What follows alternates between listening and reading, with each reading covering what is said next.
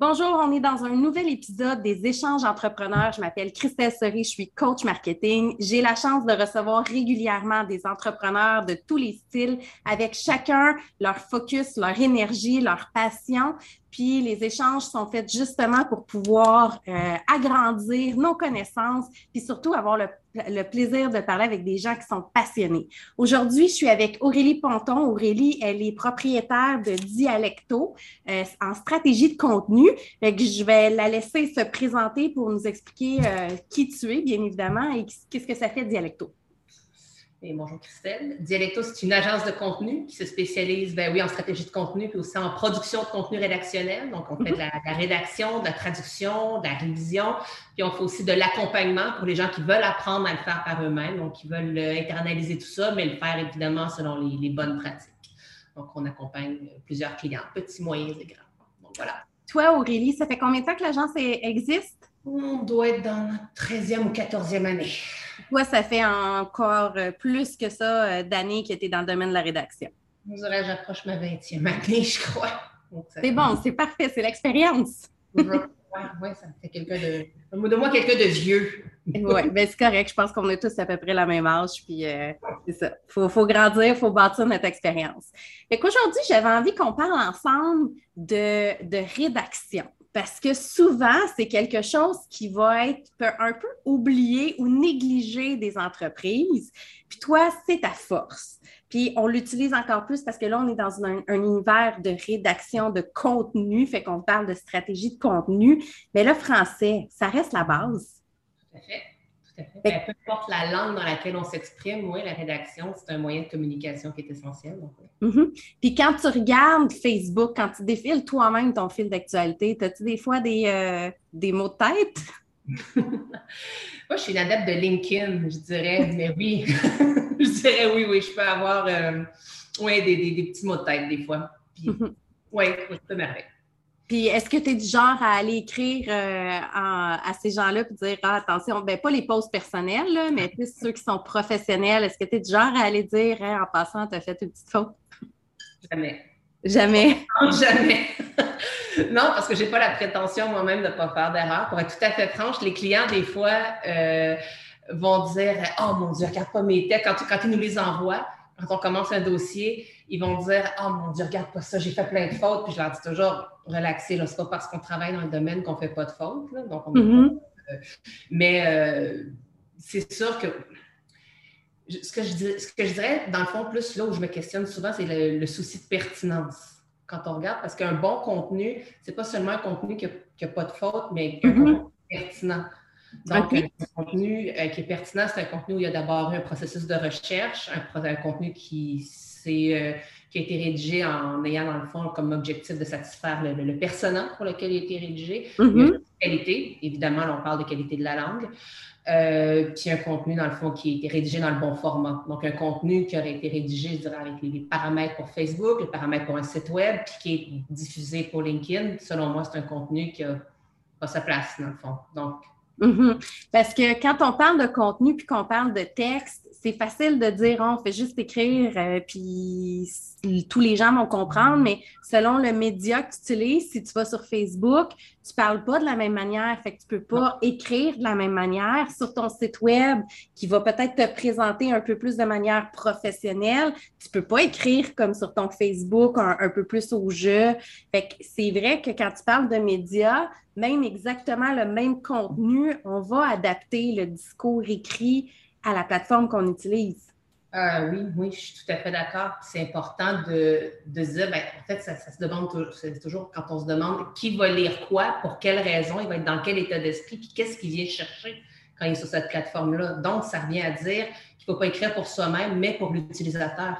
Donc, euh, puis qu'on adapte aussi le, le, contenu en fonction du ton de la marque. Puis il faut avoir une certaine cohérence, une certaine, euh, aussi une certaine uniformité. Donc, oui, absolument. Puis je vais prendre un exemple. Mettons qu'on parle de rédaction pure et dure, rédaction de site web, OK? Euh, fait que là, c'est souvent un petit peu plus euh, présentation que sur les réseaux sociaux où on va parler un peu plus émotionnel, mettons. Mais mettons qu'on part sur un site web. La première chose que tu viens de déceler puis que tu as dit, puis je trouve qu'il est important, c'est on va parler pour que le client comprenne ce qu'on dit. J'ai l'impression que c'est souvent une des erreurs que les business font. Ils vont écrire pour eux-mêmes avec leur langage. Oui, puis certaines entreprises, je dirais, qui vont être dans le domaine des fois plus technologiques, vont faire l'erreur de vouloir faire, excuse un peu de dire comme ça, un show de boucan en voulant parler d'une façon très, très technique, en voulant expliquer. Sauf si on parle d'une entreprise très technologique à une autre entreprise très technologique, là, c'est correct, les deux entreprises vont se comprendre. Mais si, mm-hmm. par exemple, on dit euh, une entreprise, par exemple, en informatique qui veut vendre à monsieur, madame, tout le monde, c'est pas le temps, par exemple, d'aller lui dire euh, bon, ben nous, on a telle, telle, telle machinerie qui fait telle, telle, telle bebelle. C'est complètement tombé, c'est un coup d'épée dans l'eau, ça ne marchera pas. Il faut être capable de lui dire qu'est-ce que ma machine va faire pour toi, comment elle va le simplifier? Donc, oui, il faut un langage fluide, il faut un langage clair il faut effectivement que ce soit, ce soit agréable à lire, peu importe que ce soit au jeu ou nous. Là, ça, c'est un détail technique rendu là. Oui, mais d'éviter, dans le fond, en rédaction, d'aller justement avec un texte qui est lourd, qui est rempli de, mots. Euh, de beaux mots, comme j'aime dire, là, d'essayer de péter de euh, faire un peu péter de brou, comme on dit. Là. Complètement. Parce que l'idée, c'est que tu veux que ton client qui va te lire soit continue de lire ton site, bien évidemment. Puis s'il s'est rendu, c'est qu'il si c'est rendu sur ton site web, c'est qu'il y a déjà un intérêt. Si rendu là, il ne comprend pas plus qu'est-ce que tu fais, c'est clair que tu le perds de toute façon, ton client. Oui, parce que tu ne l'as pas, je pense, convaincu que tu peux l'aider. Tu ne l'as pas convaincu que tu comprends, dans le fond, tant que ça, toi-même, ce que tu fais est encore plus mêlé en sortant de ton site qu'il l'était euh, quand il est rentré. Donc, c'est frustrant pour lui. Ça, c'est vrai que souvent, euh, même dans le temps que je faisais des sites web, on regardait des sites, puis on ne savait même pas ce que la personne faisait. même si un site va me le montrer avec des belles images, des belles photos, mais c'est comme s'il n'y avait rien de simple qui permettait de savoir puis de comprendre vraiment c'est quoi qu'a fait cette personne-là. Bien, on regarde les plus grandes marques au monde, les meilleurs copywriters ont probablement travaillé là-dessus, ou en fait ont assurément travaillé là-dessus. Puis c'est quoi la, qualité d'un bon copywriter? C'est des gens qui simplifient. Ils disent en peu de mots tout. Donc, mm. moi, c'est ce qui me jette à terre en réalité, c'est qu'ils sont capables de dire en très peu ce que la marque va faire pour eux. je trouve que c'est un art magnifique. C'est vrai. Puis dans, euh, quand je travaillais en agence, euh, avant mon agence en web, euh, on faisait des billboards des fois. Puis moi, c'était mon, mon moment préféré parce que fallait que tu fasses une grosse affiche avec le moins d'images possible, puis surtout le moins de mots. Fait qu'essayer de communiquer une information quand tu as quoi, l'espace de deux lettres, euh, ben pas deux lettres, mais deux, trois mots à mettre, c'est encore plus difficile. Puis pourtant, c'est là que le message passe encore plus. Oui. Il faut avoir fait l'exercice, par contre, je crois, de se connaître en tant que marque, savoir qu'est-ce que ta mm-hmm. marque va vraiment communiquer, à qui tu veux parler. Mais des fois, les gens, je pense, veulent du contenu, c'est drôle de le dire comme ça, veulent du contenu trop vite ils ne savent pas, les, dans le fond, ils n'ont pas fait l'exercice au préalable de, connaître les valeurs de la marque, de savoir à qui mm-hmm. ils veulent parler. C'est un peu tout brouillon quand ils arrivent. Comme, donc, finalement, c'est difficile pour le rédacteur de savoir comment aligner, euh, comment aligner ses crayons, finalement.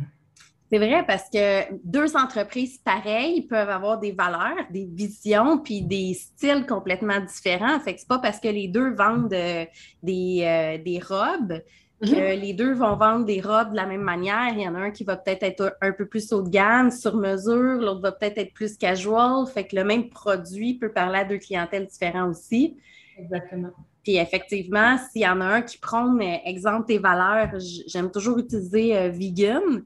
Puis là, euh, le propriétaire mange un burger euh, pendant qu'il te rencontre en entrevue, puis euh, tout son produit, ils n'ont rien de vegan, ça ne respecte pas ses valeurs. Essaye de communiquer l'information après. C'est plus difficile. Ça va être des fois dans des, moments comme ça, je pense que ça va être pertinent de dire ben, peut-être qu'on va repartir au niveau de l'étape de la stratégie de contenu avant de mm-hmm. passer en production. Ça va peut-être être pertinent. Mm-hmm. Il faut faire, je pense qu'il faut faire ses devoirs préalablement. Tout à fait. Puis là, on parle beaucoup de stratégie de contenu. Hein? J'aimerais ça que tu le vulgarises justement. C'est quoi une stratégie de contenu? Puis pourquoi aujourd'hui, parce qu'on le sait, c'est important en 2021, tu n'as plus le choix d'en avoir une, mais c'est quoi une stratégie de contenu? Comment tu le décrirais simplement? Ma façon à moi de le décrire, parce que c'est drôle, à chaque fois que je parle à des collègues, chacun a je dirais pas que chacun a sa façon de le définir, parce qu'en tant que tel, euh, mm-hmm. tout le monde va, on se rejoint tous finalement quelque part. La façon dont nous, on le fait, c'est que c'est un plan de match pour pouvoir produire des contenus ou recommander des partenaires en contenu quand c'est un type de contenu qu'on ne fait pas chez nous. Pour mm-hmm. pouvoir, euh, dans le fond, ça, va résumer évidemment le ton, l'axe, les valeurs, la tonalité et aussi le format de contenu puis les, les formats d'exécution de contenu pour le client. Donc, finalement, c'est qui? Qu'est-ce qu'il offre de différent? C'est quoi sa, proposition de valeur unique? Ses, valeurs? Puis comment aussi il va se différencier dans le marché? Puis comment, on va le, comment ça va se traduire au niveau de la production? Excellent. Puis quand on parle de contenu, après ça, ce qui va découler comme production, ça va être le site web, des blogs, des médias sociaux sur les différentes plateformes, la pub aussi, bien évidemment. Oui, donc, web ou non. Oui, Ouais, oui, parce qu'évidemment, il n'y a pas juste le web, là, il y a aussi ce qui se fait euh, en dehors, les fameux billboards, les euh, euh, pas les infolettes, je suis encore dans le web, mais plus le journal encore, pour le peu qui reste, il y en a encore. C'est vrai. C'est vrai, vrai. Puis le message passe par, tu sais, on dit tout le temps une image vaut mille mots, mais mille mots valent une image aussi. souvent, quand on le décrit bien, on est capable de faire rêver les gens. C'est pour ça que les livres sont aussi sont encore aussi addictifs parce qu'on fait rêver tout ce beau monde-là.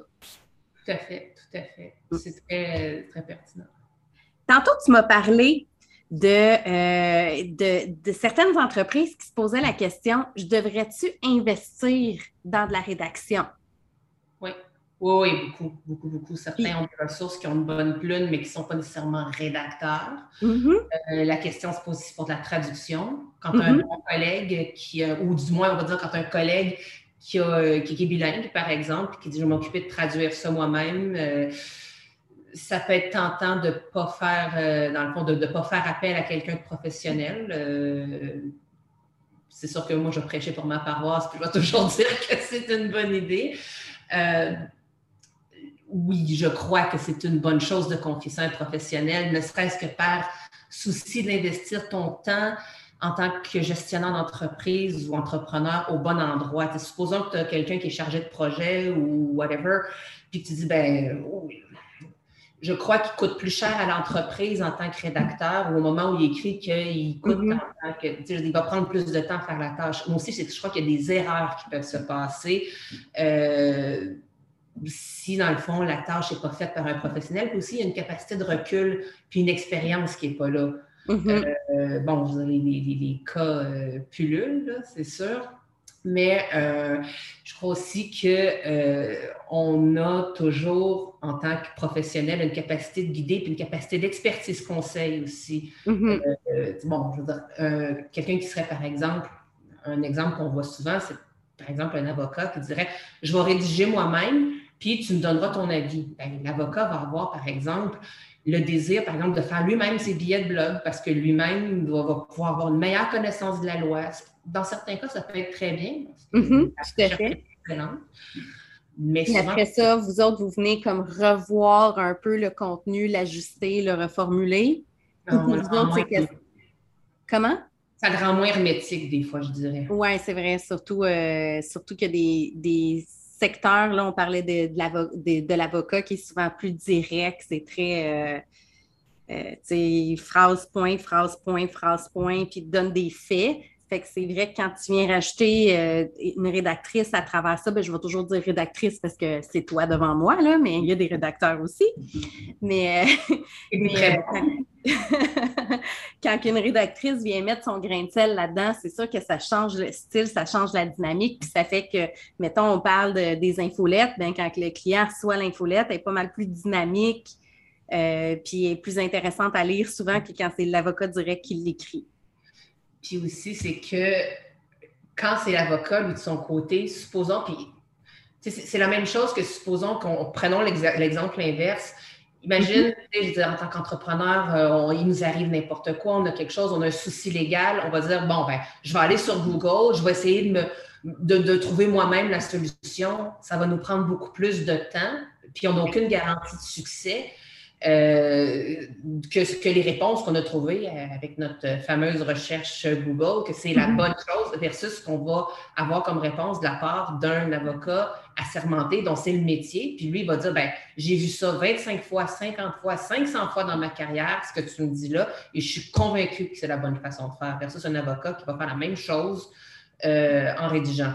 Mm-hmm. Donc, sûr que ça va aller plus vite de son côté de nous conseiller, puis nous, de notre côté, d'aller euh, rédiger pour lui, puis pour lui dire, ben, si tu le dis comme ça, tu vas atteindre beaucoup plus ton public cible.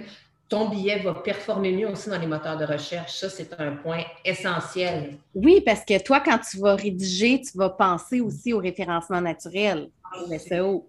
Oui, c'est essentiel. On se le fait demander, euh, mon Dieu, 99,9% du temps. Parce qu'il y, y, a ça aussi qui est un gros point important. Faire des infolettes, c'est bien. Faire des blogs, c'est bien.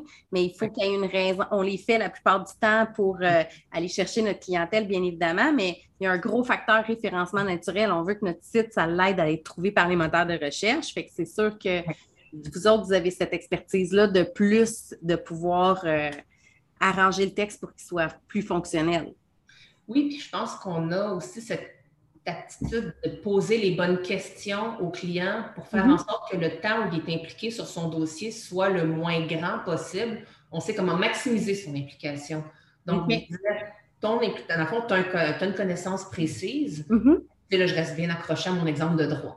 Donc, oui. Au fond, tu me parles de propriété intellectuelle, puis tu veux faire en sorte que tu aies plus de clients dans cette branche-là de ton cabinet mais je veux savoir quelles questions avec mon équipe te poser pour mettre en valeur cette expertise-là, faire en sorte de choisir les bons mots-clés, faire en sorte que ton billet référence bien, euh, ton, ton ou faire en sorte qu'ils sortent plus vite, puis que toi, tu continues de biller des clients en tant qu'avocat, puis nous, on va te donner ce billet-là, puis euh, bien référencé, bien, euh, puis marketing aussi avec les bons, le bon choix de mots.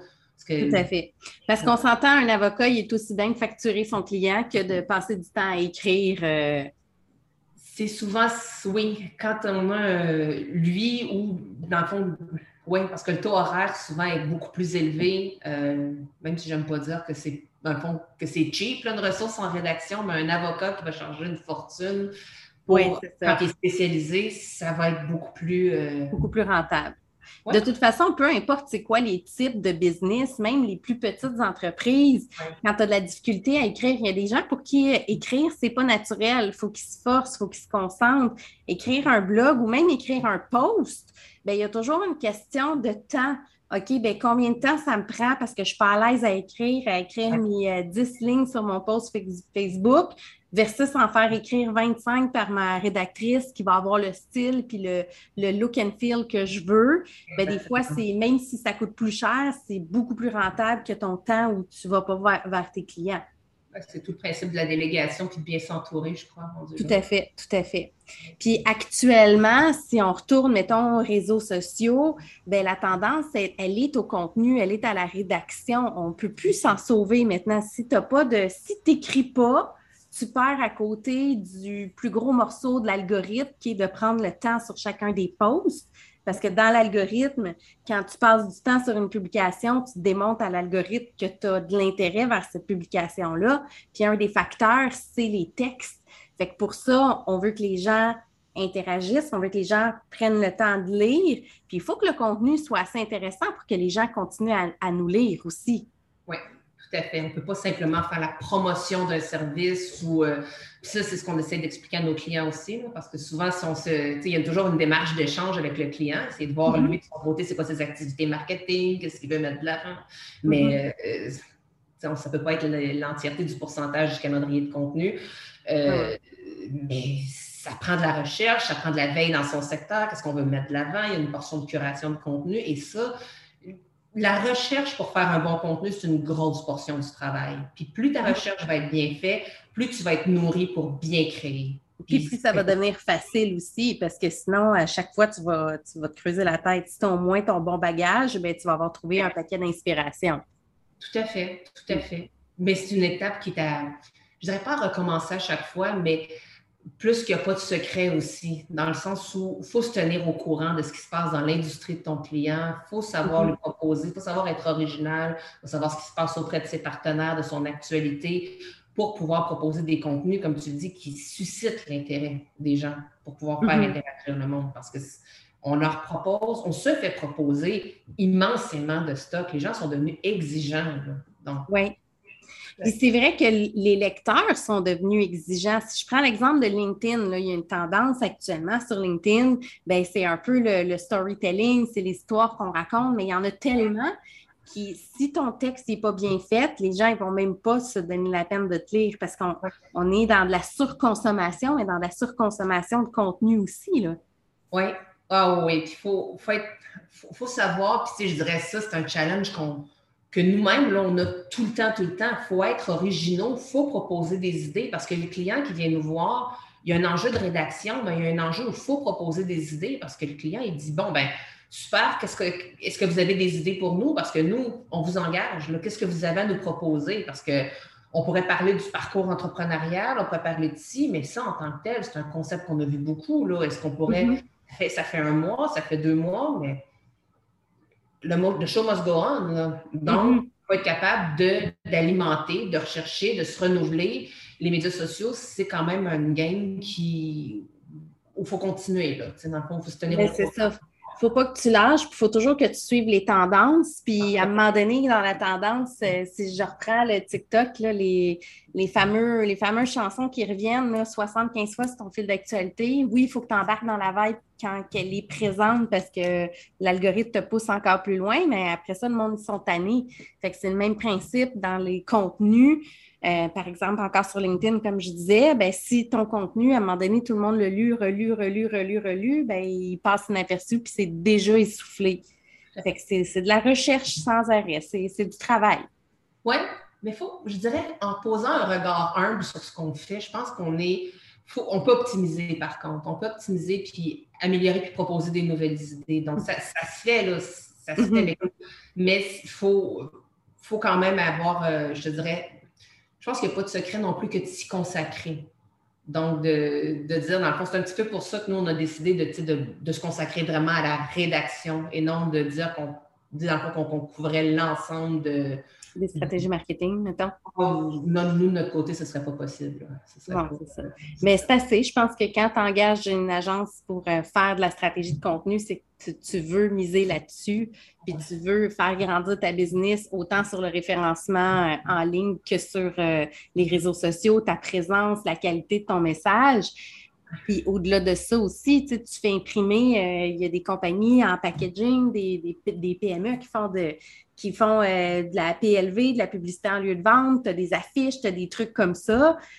Ben, tu, payes un graphiste pour faire ton affiche. Tu veux au moins un réviseur, quelqu'un qui peut regarder ton affiche, quelqu'un, parce que c'est pas la graphiste, pas sa job à la graphiste de vérifier qu'elle n'y a pas de faute sur ta bannière. Puis on l'a vu souvent, là.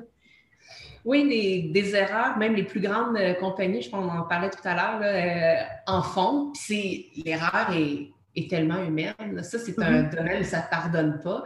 Puis, euh, ça fait que, on en parlait, ça peut être tentant des fois de, de, de d'avoir comme béquille certains outils. Oui, comme euh, Google Translate, mettons, ou... je dirais, ça, ça peut être tentant, faut pas, faut résister. faut résister. Ça peut, ça peut faire optimiser certains budgets, mais pas. Euh, ah, moi, je dis toujours que c'est un couteau à tellement, pas, pas à double, à triple tranchant. L'exemple que, ben, honnêtement, probablement plusieurs de tes, de tes auditeurs ont dû l'avoir, l'exemple de TELUS, les fonds TELUS, qui disaient Mais ça, c'est sûr que c'est pas quelque chose, à mon humble avis, je connais pas l'histoire complètement de comment la, la, prod a dû se faire à l'interne. Parce que mm-hmm c'est géré à l'interne, ou peut-être peut-être une agence, mais c'est littéral ce qui s'est passé, à savoir que la pub originale disait euh, c'était take a deep breath, ground yourself and go kill it. au niveau de la pub, c'est punchy, c'est bon, tu y crois sur un billboard justement, puis sur les bannières. Le français dit prenez une, profonde inspiration, broyez-vous, va le tuer. Ça n'a pas été coupé à l'assurance de la qualité. C'est clair, hein? Puis c'est crème TELUS, ils ont les budgets, là. Ah, c'est sorti là, comme ça? Parce qu'on s'entend que ça fait aucun sens en français. Ben, ça, c'est. Mais ça, tu veux pas ça, tu veux pas ton... tu veux pas, tu veux pas que ça t'arrive, mais euh, puis le pire, c'est qu'une aberration comme ça, euh, puis ça, ça, ça, je veux dire, là, on parle de bannière, on parle de, de format pub, tu sais, je veux dire, ça, ça t'échappe, tu sais, c'est.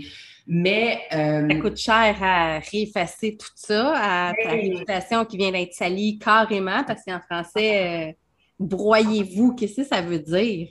Ben, ouais, broyez-vous, ouais. Va le tuer, c'est. Va, va, le tuer, V-A, le, L-E-T-U-E-R. Oh oui, littéralement. Va le tuer, c'est une incitation au meurtre. OK, c'est génial. Sérieusement, TELUS, ah, de toute beauté. Mais en tout cas, ils sont devenus viraux. Ça s'est passé en 2017-2018. mais, mais euh, on se demande souvent si le si le contenu va pouvoir être pris en va pouvoir être géré de façon par des, robots, des, de l'intelligence artificielle. Sûr que moi, quand je vois des choses comme ça, je me dis, on a encore de la job pour quelques années. C'est clair, c'est clair. Parce que, tu sais, c'est ça, le, entre la traduction littéraire puis la traduction euh, logique et réelle, ouais. des fois, c'est pas pareil. Comme les fameux, euh, les fameux packaging, surtout ceux qui viennent de la Chine, puis ces affaires-là où c'est traduit, puis mot pour mot, puis ça a tellement pas de sens. J'ai un groupe, j'aurais dû penser à, aller le chercher. Ça s'appelle sur Facebook, c'est une affaire de même, c'est toutes les pires rédactions, puis euh, le monde, ils postent, ils prennent des photos de, de ce qu'ils voient au Dolorama, euh, au Rona, euh, au Costco des fois, puis ah. c'est ça, tu vois le descriptif littéraire fait que c'est Google Translate all the way, là. Mais les gens ne soupçonnent pas à quel point, là, parce que c'est TELUS, c'est tellement immense. Tu t'imagines que le nombre de gens à la direction des coms, tu t'imagines qu'avec le parcours que ces gens-là, ils ont, pu comprendre à quel point c'est dommageable pour l'image de l'entreprise, des répercussions que ça peut avoir. Mais, tu sais, ce qui est dommage, c'est qu'on parlait de mots, on parlait de messages, c'est qu'il y a une image sous-jacente, sous-entendue que t'envoies de ton entreprise, c'est concrètement, je m'en fous, puis j'ai pas assez de respect pour mon client de me soucier de la qualité de la com que je vous envoie. C'est fou, hein? C'est fou. Parce que le français, euh, c'est au Québec, on est une petite partie du, euh, du budget, euh, pas du budget, mais de, la clientèle de TELUS qui est beaucoup, beaucoup anglophone.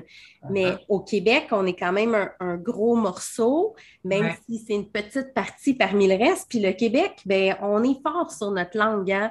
On, tout est obligé d'être mis en français en priori. Puis les gens, ils, ils ripostent fort dans ces dans ces éléments-là. Fait qu'il faut toujours, faut jamais, euh, faut jamais euh, pas ébruiter, voyons, je cherche le mot. euh, faut jamais euh, déranger le petit Québécois là, dans sa langue. Puis il faut ah qu'on on veut que ça soit beau, on veut que ça soit logique, même si c'est pas toujours évident. Là. Ah non, non, mais tu as, raison là-dessus. Là. Je veux dire, c'est quand, même, quand même important d'avoir un français, ne serait-ce que on a, on, a, juste à penser à toute la loi sur l'affichage, le 101 mm-hmm. et tout, c'est très important. Oui, oui, oui. Ouais. il y a beaucoup, tu peux, toutes les marques américaines qui s'implantent ici, toute la traduction des produits d'emballage, de, d'affichage sur le web, c'est des normes extrêmement pointues qu'il faut. Euh, mm-hmm. Mm-hmm. Puis c'est correct parce qu'il faut que notre langue reste à travers le temps. Fait que oui, des fois, ça peut être chiant. Oui. certaines compagnies, là, mais en même temps, euh, c'est ça, tu t'installes au Québec, tu parles en français, tu t'installes, ah. euh, même en Ontario, euh, c'est beaucoup, tu sais, pour y avoir été régulièrement, c'est très franglais en Ontario aussi, ben, Ottawa du moins, là, mais Toronto, je pense que c'est plus anglais, là, mais c'est ça. Mais Ottawa, c'est quand même proche de nous. Fait que la langue, elle est importante. Il faut qu'elle soit mise de l'avant. Puis je pense que c'est correct qu'on la protège. Puis, euh, c'est un, actif, un acquis. Un acquis. Oui, exactement. Même si des fois, c'est plus compliqué. Puis ça me fait penser, j'ai des, des clients qui me posent souvent la question en développement marketing, puis qui me disent, mais moi, mes clients sont aux États-Unis, puis en mm-hmm. Ontario, j'ai quelques clients au Québec. Je suis obligée de traduire mon site web? Je suis obligée ben, souvent, la réponse est oui. Moi, j'aurais tendance à dire que oui. J'aurais même tendance à ajouter une nuance. Est-ce que c'est un anglais américain ou un anglais canadien qui désire? OK, OK. Ça, c'est bien parce que même en anglais, il y a des nuances différentes. Oh, oui, tout à fait. Je veux dire, c'est quand un client de notre côté a euh, une portion de la clientèle canadienne, une portion de la clientèle qui est américaine, mm-hmm. euh, un projet de traduction à faire, c'est une question qu'on pose systématiquement. C'est sûr qu'on ne peut pas avoir. Euh, les différences sont subtiles, mais un Américain va remarquer si c'est un Anglais qui a été fait pour un public qui est canadien et vice-versa. Plus l'Américain, je dirais, il va être plus piqué. ben, un peu comme le français de France et le français au Québec. On ne parle pas de la même manière, même si c'est la même langue, entre guillemets. Je dirais plus que c'est au niveau du choix, du choix de certains types de conjugaison. Euh, OK. OK. À ce niveau-là. mais il faut que ce soit, faut que ça vaille la peine, par exemple, je dirais. Si, par exemple, sur son pourcentage de clients, il y a, par exemple, 10% qui est canadien-anglais, puis 90% qui est canadien-américain-anglais. Ça ne vaut pas la vie. Ça vaut pas la peine de faire deux traductions. On a déjà travaillé sur certains projets où tu avais canadien-anglais, euh, américain-anglais, puis euh, ça valait la peine, c'était justifié. Mais mm-hmm. si tu veux communiquer avec un public cible, parle-lui dans sa langue, c'est important. Oui, tout à fait. Mm. Puis c'est le sentiment de qu'on se fait parler à nous et pas à quelque chose de général. Mm-hmm. Oui, moi je dirais ça comme ça. Surtout dans notre ère actuelle, qu'on est vraiment dans du one-in-one, même si tu t'adresses à de la masse, les gens ont l'impression que c'est du un pour un. sais, les réseaux sociaux, tu as l'impression que Valentine te parle à toi, là, fait pas juste une pub de même. Là. Fait que, même dans ces grosses chaînes-là, ben, on, a une question de proximité qui rentre en ligne de compte. Fait comme tu le dis, si tu te mets à parler avec un, même un anglais américain, un anglais canadien, je, comprends pourquoi la personne ne se sentira pas interpellée. On est dans un. Je suis d'accord avec toi quand tu parles de contenu personnalisé. C'est mm-hmm. super important. Puis aussi, on est dans un, je trouve, dans un, contexte ou euh, une ère où le consommateur a du choix, plus qu'il n'y en a jamais eu. Donc, c'est vrai. Il faut séduire le client. Il faut être en mesure de lui montrer qu'on veut aller le chercher. Mm-hmm. Donc, relevons-nous les manches. oui, l'accessibilité au contenu aussi est, est rendue tellement facile. Tu te poses une question, on va sur Google, on a la réponse en deux petites secondes. L'idée, c'est que tu veux être la compagnie qui va te donner la réponse. Exact. D'où l'importance, c'est sûr que c'est du marketing par contenu. Mm-hmm. Le client est intelligent, le client est informé. Il faut arrêter de penser que les gens euh, ont plus accès à l'information. Ils arrivent informés, ils savent ce qu'ils veulent, ils se sont renseignés avant. Puis il faut que ce soit chez nous et non chez le compétiteur. C'est ma façon de voir, mais mm-hmm. je crois personnellement. Ben, moi, j'ai la même philosophie que toi. Moi, dans ma tête, le client, il y a tellement d'opportunités, il y a tellement de choix qu'il va travailler avec la personne ou la compagnie, mais pour ce que leur valeur, ce qui dégage, leur mission d'entreprise, le contenu qui a été communiqué, on ne peut plus être à l'époque où est-ce que les gens gardaient tous leurs secrets bien gardés, il fallait absolument que tu payes. Il y a tellement de contenu gratuit qu'il faut que tu démontres ta plus-value. Exactement. Puis c'est pas parce qu'il n'est pas au moment d'acheter maintenant, peut-être qu'il va être au moment d'acheter dans deux mois, dans six mois, mais si son, son parcours utilisateur, son cycle d'achat, il l'a fait avec toi parce que tu lui as donné du bon contenu, bien rédigé, mm-hmm. d'après moi, les, chances de taux de conversion que, ça se passe avec toi à ce moment-là, tu les as maximisées de, immensément. 100 mm. mais immensément. Puis quand on parle de pub aussi, Mm-hmm. L'idée, l'erreur, encore une fois, que beaucoup de PME puis de travailleurs autonomes vont faire, c'est que dans leur pub, ils vont essayer de tout mettre. Parce que là, ils se disent, c'est de la pub, je veux que le client soit informé de toutes mes infos. Où je parle à mon client, je vais lui donner toute ma liste de la date, l'heure, euh, le trajet, le chemin s'il passe par le métro, l'avion ou whatever. Fait que souvent, ils ont tendance à en mettre trop, mais de rédiger avec un seul et unique objectif, un seul et unique produit à vendre à la fois?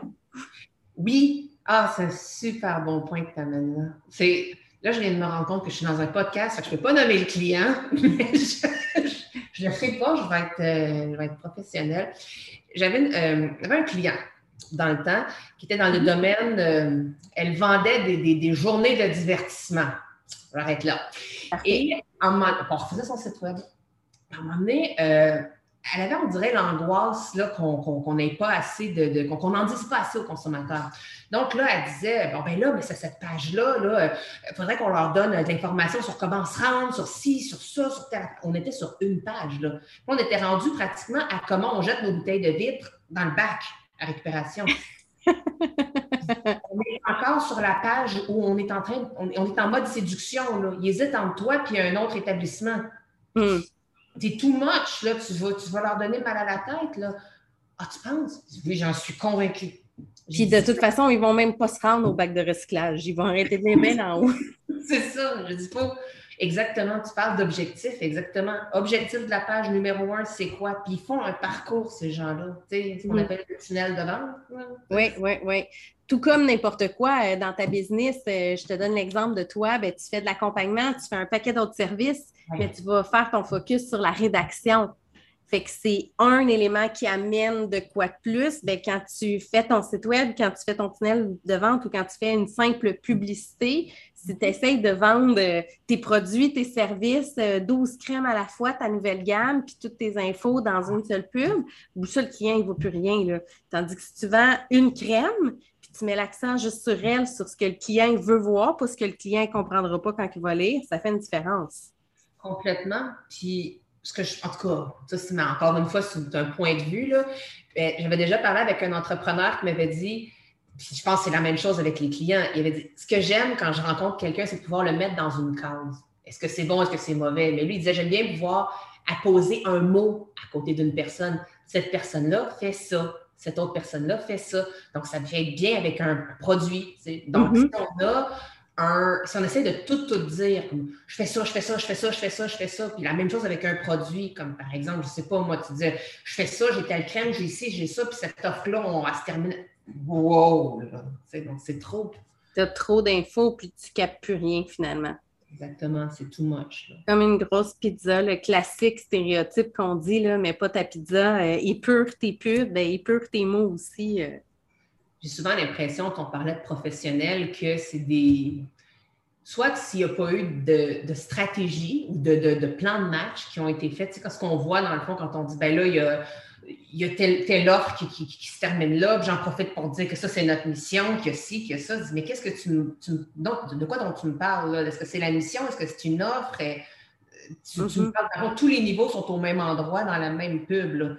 Mais j'ai souvent l'impression que c'est pas, ça n'a pas été réfléchi selon un plan de match. C'est dans le fond, tu. Mm-hmm. Donc, ça, pour ma part. C'est quoi tes objectifs cette année de vente? Parfait, on va focuser là-dessus. L'année prochaine, tu en auras d'autres, mais cette année, on va essayer de mettre l'accent là-dessus. Ça ne veut pas dire que tu ne peux pas parler d'autres choses, mais surtout, mettons, dans les publications Facebook euh, ou Instagram, LinkedIn, TikTok, tu as encore plus TikTok, tu n'as presque pas de mots à écrire. Ben, il faut que ton contenu soit straight to the point, puis ton message, il faut qu'il soit clair. Ah, je suis complètement d'accord avec toi. Complètement. Si tu avais en conclusion un truc à donner à une PME ou un travailleur autonome au niveau de la rédaction, un conseil, ça serait quoi? Un conseil. Euh, oh my God. Ça, serait de ne pas hésiter à.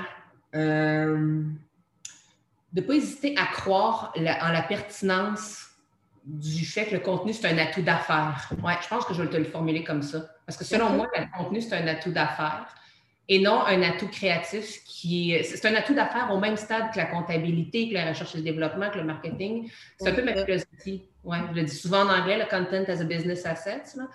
Euh, en français, ça donne quoi? le contenu comme un atout d'affaires. c'est bon, t'as été bien. américain. Ah, puis j'aime pas ça le dire comme ça. Mon père, qui est un prof de français, me, me, déshériterait d'être là. Mais, je te dirais, ouais, c'est le, le, conseil peut-être un peu business, puis pas très rédaction, je m'en excuse, que je te je donnerais. Euh, ce serait de le considérer comme ça, puis de, de se laisser guider, oui, par des professionnels plutôt que d'essayer de gauchement le placer à des gens qui, dans, dans le fond, qui vont peut-être se décourager un peu rapidement. Dans le fond, c'est. Ouais.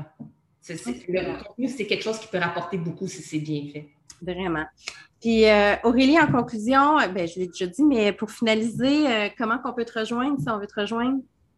j'ai un téléphone cellulaire. tu veux te donner? Sinon, je peux l'écrire euh, dans le ah je fais des blagues. Ben, on a un site web qui est en, qui, dont la refonte va se terminer bientôt, euh, qui est le www.dialectoweb.com. Euh, ben ouais, je peux donner moi, le, numéro de téléphone au bureau. Est-ce que c'est -ce c'est comme ça qu'on procède? Ouais. Vas-y, comme tu veux. 9191. Mon poste est le 7. Euh, sinon, c'est pas mal ça. Excellent. Ben, un gros merci pour ton temps, Aurélie. Ça a été un plaisir d'échanger avec toi euh, aujourd'hui. Puis on va avoir la chance de continuer euh, pour nous à se parler. Fait que merci à tous, puis merci beaucoup pour ton temps. Merci à toi.